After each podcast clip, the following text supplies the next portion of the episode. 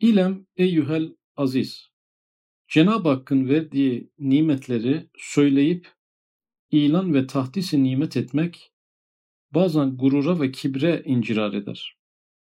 Tevazu kastıyla da o nimetleri ketmetmek iyi değildir. Binaenaleyh ifrat ve tefritten kurtulmak için istikamet mizanına müracaat edilmeli. Cenab-ı Allah'ın verdiği nimetleri söyleyip ilan ve tahdisi nimet etmek. İlan dışarıya doğru olur. Başkalarına söylemek. Bir de tahdisi nimet. Bu tahdisi nimet dışarıya da olur. insanın kendisine de olur. Yani Allah'ın verdiği nimetleri hatırlamak ve hatırlatmak. Kur'an-ı Kerim'in bir emri aslında. Tahdisi nimet aslında Kur'an kavramı. Nimetlerden bahsetmek, söz etmek. Duha suresinin 11. ayetinde de emir olarak gelmiş. Fakat buradaki cümlede bazen gurura ve kibre incirar eder e, diyor. Buradaki gurur da hani onurlu olmak anlamında, haysiyetli olmak anlamındaki gurur değil de yani eski dilde büyüklenme manasındaki e, gurur. Cenab-ı Allah'ın verdiği nimetlerden bir insan bahsederken nasıl olur da gurura, kibre düşer? Çünkü Allah verdi diyor. Allah bana bunu bahşetti diyor. Cenab-ı Allah vermeseydi olmazdı diyor. Ama nasıl oluyorsa kibre düşüyor. Bazen böyle olur diyor. Yani tahtisi nimet ederken insan bazen kibre düşer. E, lafızlar çok farklı bile olsa, elhamdülillah ile başlayan cümlelerden bile oluşsa, e, kişi kendi manevi bilincinde onları kendisinden kaynaklı görüyorsa, temellik ediyorsa, sahipleniyorsa orada kibre götürebilir diyor. Tahtisi nimet kibre götürebilir. Tevazu kastıyla da o nimetleri ketmetmek iyi değildir. E şimdi böyle bahsedince bazen nazara geliyor, bazen e, kibre sevk ediyorsa susmak geliyor insanın aklına nimetler konusunda ki yaygın bir şeydir. İnsanların nimetlerden hiç bahsetmemesi. Üzerindeki nimetleri hiç söz edecek kategoride görmemesi. Böyle ağzı sanki kelpetenle sıkılmış gibi hayatı boyunca dile getirmediği milyonlarca nimet vardır pek çok insanın. Bunu da bir günah olarak görmez pek çok kişi. Yani onu niye söyleyeyim ki? Ne gereği var ki? Söyleyip de övüneceğime susarım daha iyi diyor. O ayrı bir hastalığa doğru gidiyor aslında. Tevazu kastıyla da o nimetleri ketmetmek iyi değildir. Yani tevazu düşüncesiyle Allah'ın verdiği nimetlerden bahsetmemek, onlar sanki kendisine hiç verilmemişler gibi yapmak anlamına gelir. Bu da iyi değildir. Binaenaleyh ifrat ve tefritten kurtulmak için istikamet mizanına müracaat edilmeli. Yani kimileri tefrite düşüyor, kimileri ifrat yapıyor. Bazıları söz edeyim derken nimetlerden kendini övüyor. Allah'ı öveceğini. Bazıları da ayıp olur, kibir olur, övünmek olur zannıyla o nimetlerden söz etmemeyi bir marifet sayıyor. İki tane uç yani. E, bu ikisinin arasını bulmak için istikamet mizanına müracaat edilmeli. Şöyle ki her bir nimetin iki veçi vardır. Bir veçi insana aittir ki insanı tezyin eder, medar lezzeti olur, halk içinde temayüze sebep olur, mucibi fahr olur, sarhoş olur, maliki hakiki unutur, en nihayet kibir ve gurur kuyusuna düşür. Nimetin iki yönü var. Bir yönü o nimetin ulaştığı kişiye, alıcıya ait.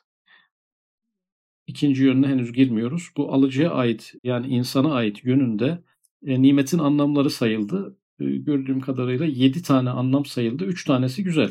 Yani üç tanesi nimetlerin hikmeti aslında. Bunlardan birisi tezyin etmesi, süslemesi.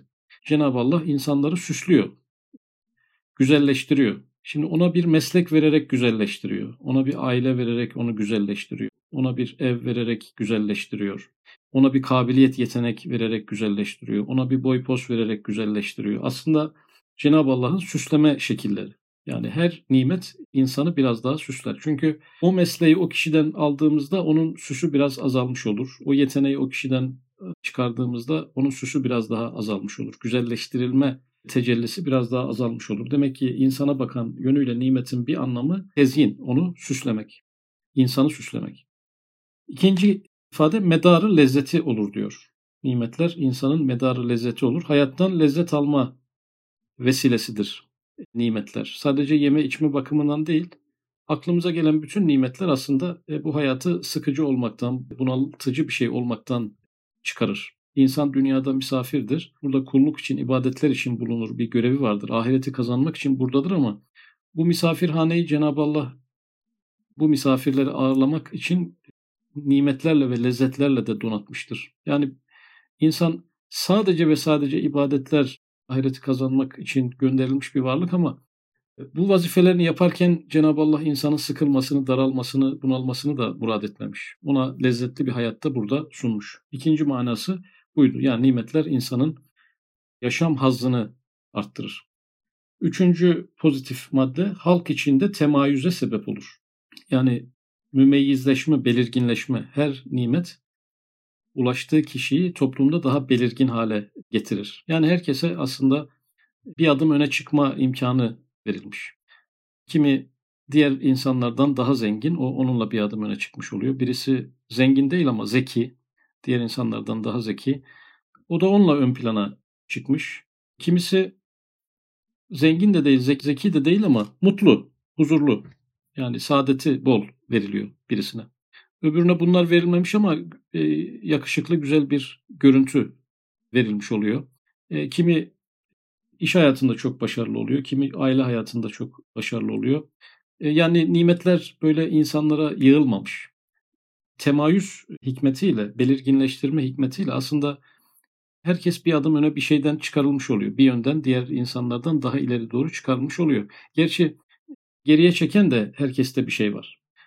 Yani kimi bedeniyle imtihan oluyor, kimi ailesiyle imtihan oluyor, kimi ruh e, sağlığıyla imtihan oluyor, kimi dostlarıyla, arkadaşlarıyla imtihan oluyor, kimi maddi problemleri var e, gibi Cenab-ı Allah insanları nimetsiz de bırakmamış, onları bir adım ön plana çıkarmış ama her birini başka bir ibadet olan sabra sevk etmek bakımından bir yönden de yaralamış bir taraftan da yaralı bırakıyor. Birisi sabra, birisi şükre sebebiyet versin e, manasında. Temayüz yani belirginleşme nimetlerden bir, nimetin boyutlarından bir tanesi. Üç tane nimetin insana bakan yönünde üç tane pozitif, müspet izahlardı. Yine devam ediyor. Mucibi fahr olur. Şimdi olumsuzlara geldi. Yani nimetler aynı zamanda fahır, gurur, üstünlük vesilesidir. O işe de yarar. Yani o iş için değildir ama insan o şekle de getirir. Mucibi fahr. Yani şükredeceğini e, gururlanmaya, fahirlenmeye kullanabilir. Sarhoş olur. Yani nimetler insanı sarhoş eder. Bu içki nimet içki manasında değil yani e, uyuşturucu manasında değil. Herhangi bir nimetin de sarhoş ediciliği vardır. Daha doğrusu nimetler insanı gafletten uyandırmak, daha ayık hale getirmek için vardır ama e, kimi insanlar bunu sarhoş edici hale de getirebilirler. Yani kimini aile saadeti sarhoş eder, kimini kariyerde yükseldiği basamaklar sarhoş eder, kimini zenginliği sarhoş eder, kimini yakışıklılığı, güzelliği sarhoş eder. Onunla gaflete dalar. Hakikatle arasına o nimet perde olur. Kendisi öyle yapar daha doğrusu. İkinci olumsuz madde sarhoş etmesi. Üçüncüsü maliki hakikiyi unutur. Ee, yani nimetlerin böyle bir çeldirici potansiyeli de var. Üçüncü olarak. Hakiki sahibini unutturması, kendisinin ve o nimetin gerçek sahibini unutturması. Öyle bir daldırıyor insanı. Belki sarhoş olmanın da bir sonucu bu. E, normalde nimet hatırlatmak içindir. Cenab-ı Allah'ın kendisini sevdirmesi, hatırlatması, tanıtması maksadıyladır. Ama kişi unutmak için bunu suistimal eder ya da öyle bir biçimde kullanır ki hakiki vereni unutmaya e, sebebiyet verir. E, bu da nimetin e, çeldirici bir yönü, insana bakan yönü. En nihayet kibir ve gurur kuyusuna düşürtür. En nihayet kibir ve gurur kuyusuna düşürtür. Yani o aslında yükselecekti nimetlerle göklerin ötesine doğru gidecekti yani. Her nimet onu bir basamak daha yukarıya çıkaracak iken kibir ve gurur kuyusuna düşürüyor. Bu sefer aşağıların aşağısına e, düşüyor, düşürüyor. Nimetlerin bolluğundan, başarıların e, bolluğundan dolayı böyle oluyor. Zaten böyle nimet hayırlıdır, her nimet hayırlıdır, her başarı iyidir gibi böyle çıplak gözle, çıplak düşünceyle insana böyle geliyor. Hatta e, insan ben doğru biriyim ki başıma hep iyi şeyler geliyor, nimetler veriliyor gibi düşünebilir bazen. Yanlış bir insan olsaydım bu kadar da işlerim düz gitmezdi diye de düşünebiliyor. Ama istidraç dediğimiz kavram yani istidraç Allah'ın kulunu nimetlerle aslında batırması. İstidraçla derece kelimesi aynı kökten gelir. Derece derece batırması. Yani böyle yavaş yavaş şişen bir balon gibi onun bir gün patlayan, patlama noktasına gitmesi. Şimdi o onun kulesi yıkılacağı için küçük bir kulenin yıkılması değil de büyük bir kulenin yıkılması için o kulenin yükseltilmesi, kader tarafından bunun büyütülmesine izin verilmesi. Yani bu patlamadan büyük bir sesin çıkması için küçükken onu patlatmaması gibi bir noktaya doğru gider. Normalde aslında en büyük nimetler, en üstün nimetler mucizelerdir. Cenab-ı Allah adetullahında, sünnetullahında istisna verir özel kulları için. Onun bir aşağısına kerametler gelir. Veliler de görülen bir halde kerametlerdir. Onun bir kategori altında maunet gelir.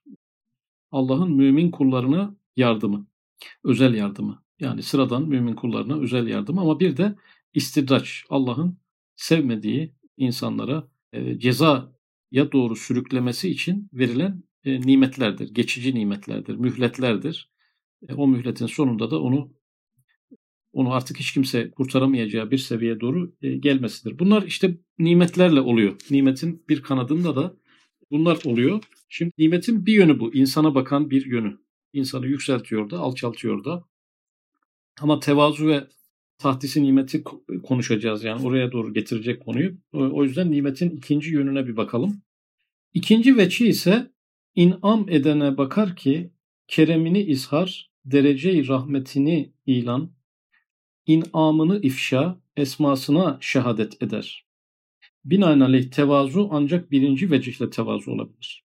Nimetin ikinci yönü yaratıcısına ait, gönderene dönük taraflarında yine madde madde dört tane şey söylemiş oldu. Keremini isar. Cenab-ı Allah'ın cömertliğini açığa çıkarmak için o nimet var. Yani burada ne insanı yükseltmek, ne alçaltmak, ne onu istidraca uğratmak o gibi sebepler değil. Yani ne insanı sarhoş etmek, e, ne insana tezyin etmek bu gibi maksatlar değil. Çünkü burada biz Cenab-ı Allah'a dönük taraflarını artık konuşuyoruz. Burada Cenab-ı Allah'ın cömertliği açığa çıksın diye var nimetin e, bu yönü. Mesela istidraca uğrayan insana gelen nimet de yine Cenab-ı Allah'ın bu yönünü gene ortaya çıkarır. Kişinin nimetleri suistimal etmesi bu hakikati değiştirmez. Bütün nimetler Cenab-ı Allah'ın cömertliğini ishar eder. İkinci maddemiz derece-i rahmetini ilan. Yani Allah'ın rahmetinin dereceleri var sıfırdan sonsuza pek çok dereceleri var. Evet yani her gün besleniyor olmamız Allah'ın bize bir rahmetidir. Ama bu tabii ki imanla ilgili olan rahmetten daha büyük değildir. İman verilmiştir, İslamiyet verilmiştir, Kur'an verilmiştir.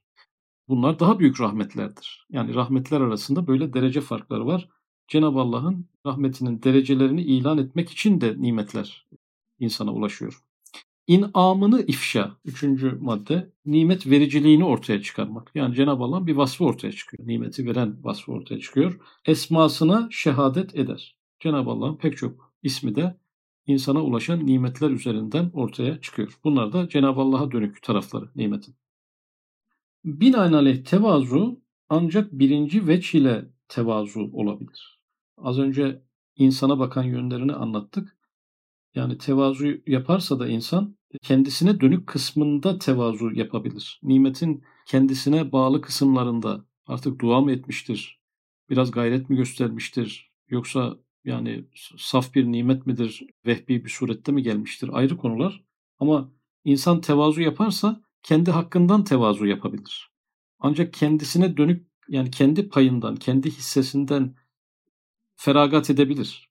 Ben kimim ki bu nimet kim diyebilir ben bunu hak etmiyorum diyebilir. Ben buna layık değilim diyebilir.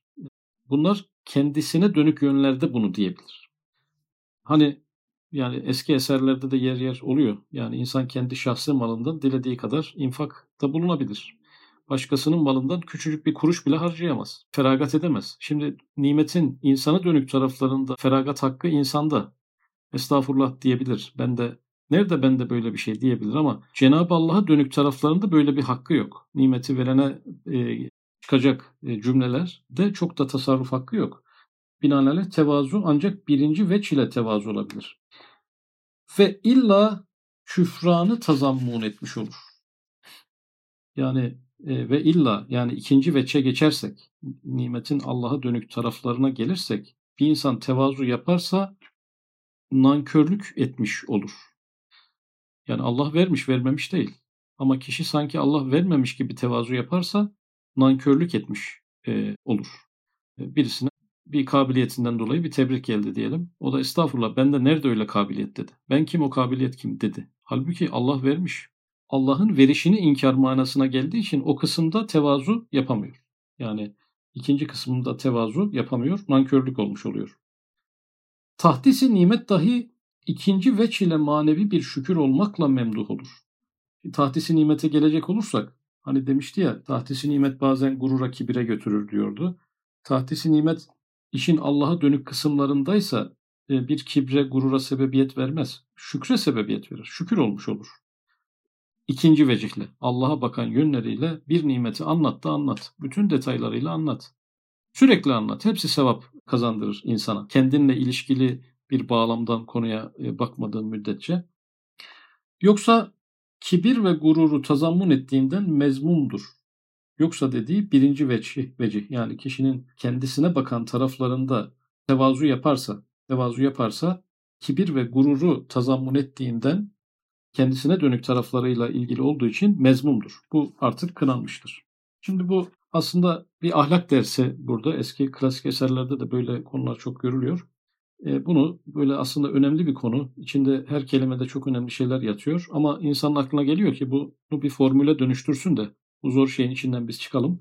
Tevazu ile tahdis-i nimet şöylece bir içtimaları var. Yani tevazu bazen problem oluyor, bazen iyi oluyor. Tahdis-i nimet bazen problem oluyor, bazen iyi oluyor. Bunun ikisini doğru dengede kullanmak. E, halbuki ikisi de zıt şeyler. Tevazu nimetten bahsetmemeyle sonuçlanıyor. Tahdis-i nimet nimeti anlatmayla sonuçlanıyor. Bu iki zıt şeyi içtima ettirmemiz lazım. Yani bir yerde cem etmemiz gerekiyor. E, bu zıtlıklar birbirlerine ne mani olmaması gerekiyor. Bunu güzel bir örnekle şöyle anlatıyor. Bir adam hediye olarak bir palto birisine veriyor. Evet, paltoyu giyen adama başka bir adam ne kadar güzel olduğunu dediğine karşı güzellik paltonundur dediği zaman tevazu ile tahdisi nimeti cem etmiş olur. Aslında bir adam birisine yemek veriyor diyebilirdi. Bir adam birine bir bardak su uzattı diyebilirdi. Bir, bir, bir adam birine kitap verdi diyebilirdi. Fakat bu elbise yukarıda anlatılan nimetin insanı tezyin etmesi, medarı lezzeti olması, temayüze sebep olması bunları çok iyi veren bir şey. Çünkü e, elbise insanı hem süsler hem insan o elbiseden lezzet alır hem de insan bazen elbiseyle toplum içinde temayüze girer, belirginleşmiş de olur. Yani askerin elbisesi onun asker olduğunu gösteriyor doktorun e, önlüğü onun doktor olduğunu gösteriyor. Yani e, temayüze de sebep veriyor bir taraftan. Şimdi bu palto tabii e, çok basitten bir örnek ama hayattaki bütün nimetleri üzerine sığdırabilecek bir örnek. Şimdi bunu mektubatta başka yerlerde başka bir yerde çok benzer örnek vermiş. Palto dememiş de orada elbise olarak söylemiş. Biraz da oradan bir bölüm okuyacağım. Gönderdiğimiz metinde yok diye hatırlıyor. Bazen tevazu küfranı nimeti istilzam ediyor. Yani bazen tevazu nankörlüğü getiriyor. Belki küfranı nimet olur. Bazen de tahdisi nimet iftihar olur. Bazen de Kur'an-ı Kerim madem emretmiş Allah'ın nimetlerini anlat da anlat demiş anlatırsın ama iftar olur artık yani o kendinle övünmeye girer. Ama Allah demişsin, maşallah demişsin, inşallah demişsin. Önemli değil. Senin mantığın, hayata yaklaşım tarzın öyle değil. Kendinle alakalı bir yaklaşım tarzın var. İkisi de zarardır. Bunun çare yeganesi ki ne küfranı nimet çıksın ne de iftar olsun. İkisi de olmasın istiyorsak. Yani ne nankörlük olsun ne kibire sebebiyet versin. İkisini de istiyorsak bu da çok beğendiğim bir cümle geldi. Meziyet ve kemalatları ikrar edip fakat temellük etmeyerek mün'imi hakikinin eseri inamı olarak göstermektir. Meziyet ve kemalatları diyelim nimetleri. Nimetleri ikrar edip nimetlerden bahsedelim evet. Fakat temellük etmeyerek bahset ama sahiplenme. Bahsetmeme hatasına da düşme. Bahset. Fakat temellük etme hatasına düşme, sahiplenme. Yani bahset ama bahsettiğin şeyleri sahiplenme, mün'imi hakikinin eseri inamı olarak göstermektir. Hakiki nimet verenin verişiyle alakalı bunu göstermektir. Mesela nasıl ki murassa ve müzeyyen bir elbise-i fahireyi biri sana giydirse ve onunla çok güzelleşsen, halk sana dese maşallah çok güzelsin, çok güzelleştin. Eğer sen tevazukarane desen haşa ben neyim hiç. Bu nedir? Nerede güzellik? O vakit küfranı nimet olur ve hulleyi sana giydiren mahir sanatkara karşı hürmetsizlik olur. Eğer müftehirane desen Evet ben çok güzelim. Benim gibi güzel nerede var? Benim gibi birini gösteriniz o vakit mağrurane bir fahirdir. İşte fahirden, küfrandan kurtulmak için demeli ki evet ben güzelleştim fakat güzellik libasındır ve dolayısıyla libası bana giydirenindir, benim değildir. Evet burada acaba hangisi daha yaygın bir hatadır diye düşününce yani nimetleri bahsedip temellük etmek mi yoksa nimet konusundaki ketumluk mu diye düşününce ben kendi gözlemim olarak yani sanki bu ketumluk daha fazla gibi de görünüyor. Yani insan bir kere hakkı görüyor. Yani elini, ayağını, gözünü, organlarını, e, duygularını yani onlar zaten onun kazandığı şeyleri de yani Allah'ın verdiği pek çok e, nimeti onları da temellük etmiş durumda. Ve saymıyor da bunları anlatmıyor da, bahsetmiyor da ve bahsetmemesine de bir şey bulmuş. Niye bahsedeyim ki? Yani aslında hiçbir şey verilmemiş gibi bir hali oluyor bazen insanın. Cenab-ı Allah'ın çok şeyler vermiş olmasıyla beraber sanki hiçbir şey verilmemiş, ekstradan hiçbir lütfa mazhar olmamış gibidir. Fakat başına bir müsibet geldiğinde de yani ondan alınan şey çok merkeze geliyor. Yani benden şu alındı. O çok merkeze e, gelebiliyor. Dolayısıyla Üstad Hazretleri Risale-i Nur yolunu altı tane kavramla işte acz, fakr, şefkat, tefekkür, şevk ve şükür. Yani şükür mesleği öncelikle bu nimetlerin hatırlanması, sonra ketmedilmemesi, bir köşeye saklanmaması, tahdis edilmesi, söz edilmesi için teşvik ediyor. E madem bunun sözünü etmeye başladık, bunu öğrendik. Bu sefer de sözünü ettiğimiz şeyleri temellük etmemeyi, e, ve e, güzelliği veren ne aittir diyerek nerede ben nerede güzellik demeden güzelliğin asıl sahibi adına konuşmamalıyız. Yani nimeti asıl veren adına e, söz sahibi olmamalıyız. Çünkü o vermiş. Ama ben de estağfurullah nerede ben de o dediğim zaman sanki bana kimse bir şey vermemiş gibi oluyor. Bu da bir tekzip oluyor. Bu tekzibe düşmemek adına verenle ilişkili bir şekilde nimetlerin biraz daha detaylı anlatılması, ifade edilmesi bir bir taraftan da bir terapi şekli. Yani hem kendimize hem etrafımıza bizden bu tahtisi nimetleri duyan insanlara karşı da pozitif bir enerji ortaya çıkarıyor ki insanlar hayata daha olumlu, daha yapıcı, daha ümitli bakabilsinler. Cenab-ı Allah'ın onlara da verdiklerini onlar da görebilsinler.